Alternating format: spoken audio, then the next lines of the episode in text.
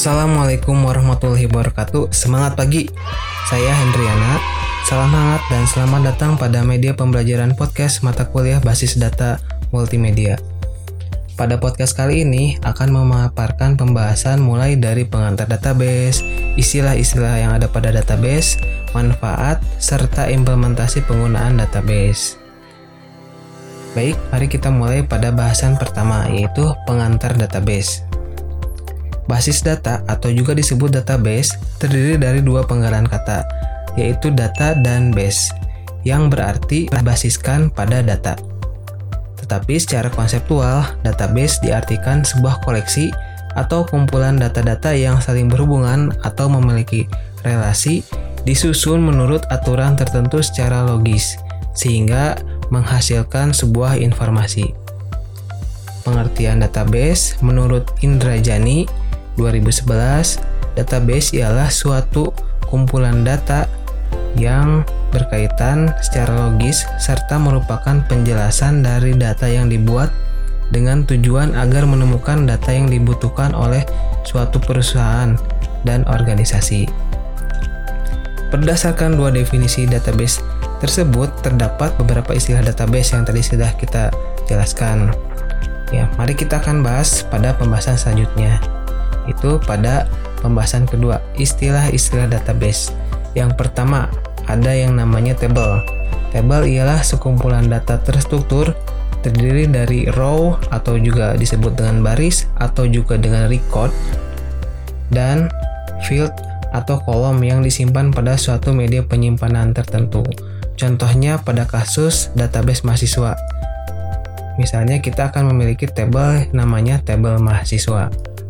Kemudian, field atau kolom ialah kumpulan karakter yang terdapat dalam suatu atribut yang menunjukkan atau menampilkan suatu item yang memiliki tipe data sama.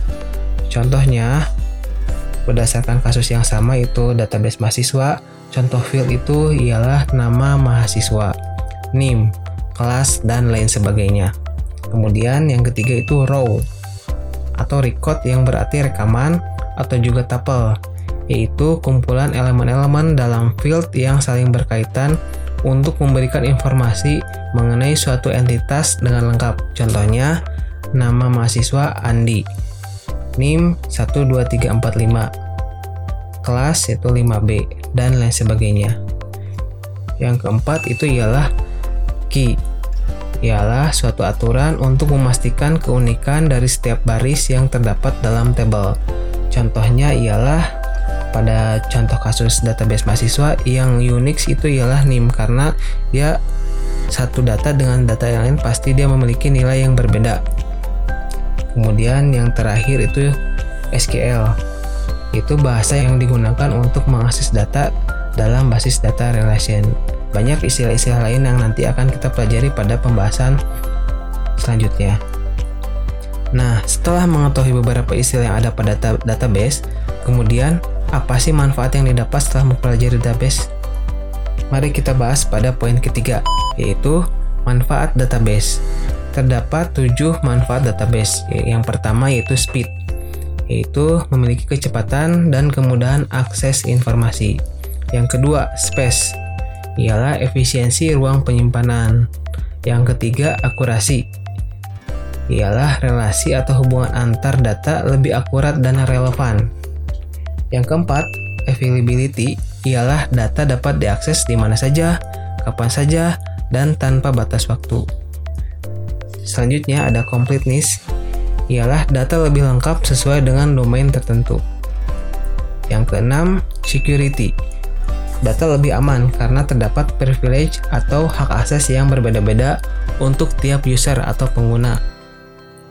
Dan yang terakhir, ialah resource sharing merupakan database dapat digunakan oleh beberapa pengguna dan dapat diakses di berbagai lokasi. Nah, setelah kita mengetahui manfaat database, pada bahasan selanjutnya kita akan membahas mengenai implementasi database. Pada area-area mana saja database akan digunakan. Yang pertama itu ialah e-commerce atau dunia perdagangan elektronik.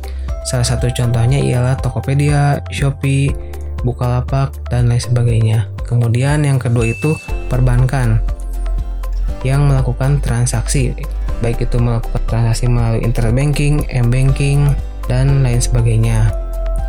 Kemudian di industri telekomunikasi, yaitu industri telekomunikasi biasanya kita akan mendapatkan suatu billing, data provider, kemudian data coverage location.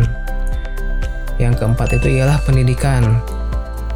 Biasanya digunakan untuk data kemahasiswaan, akademik, perwalian, dan sebagainya. Kemudian kesehatan. Nah, ini kesehatan sering kali digunakan untuk saat seperti ini. Itu bisa menampilkan suatu informasi terkait pandemi COVID, baik itu data positif, data negatif, dan lain sebagainya. Kemudian, industri manufaktur itu memberikan informasi terkait komponen-komponen detail dari suatu alat-alat tertentu. Dan masih banyak bidang-bidang lain yang menggunakan atau yang mengimplementasikan dari database. Demikian pengantar perkuliahan berbasis data multimedia, semoga bermanfaat dan berguna. Sampai jumpa pada pertemuan selanjutnya. Jangan lupa stay safe, stay healthy, stay at home, dan jangan lupa berdoa. Assalamualaikum warahmatullahi wabarakatuh.